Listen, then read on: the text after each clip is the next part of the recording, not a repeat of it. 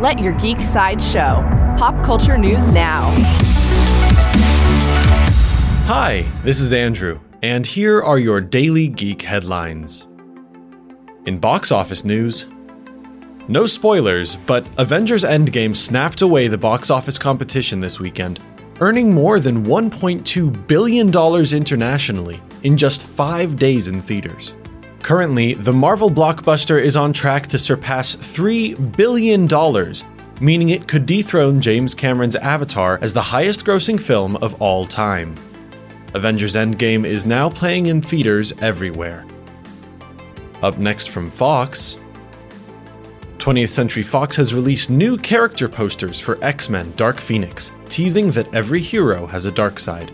The posters feature portraits of Jean Grey, Cyclops, Storm, Professor Xavier, and more. X Men Dark Phoenix opens in theaters on June 7th. For fans of Spider Man, composer Michael Giacchino has shared two videos teasing his upcoming work on Spider Man Far From Home.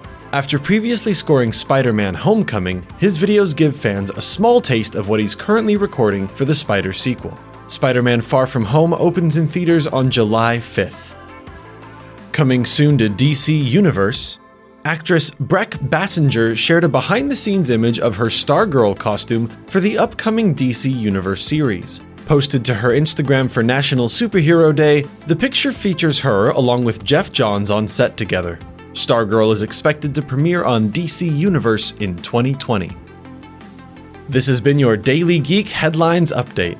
For even more ad free pop culture news and content, visit geeksideshow.com. Thank you for listening, and don't forget to let your geek side show.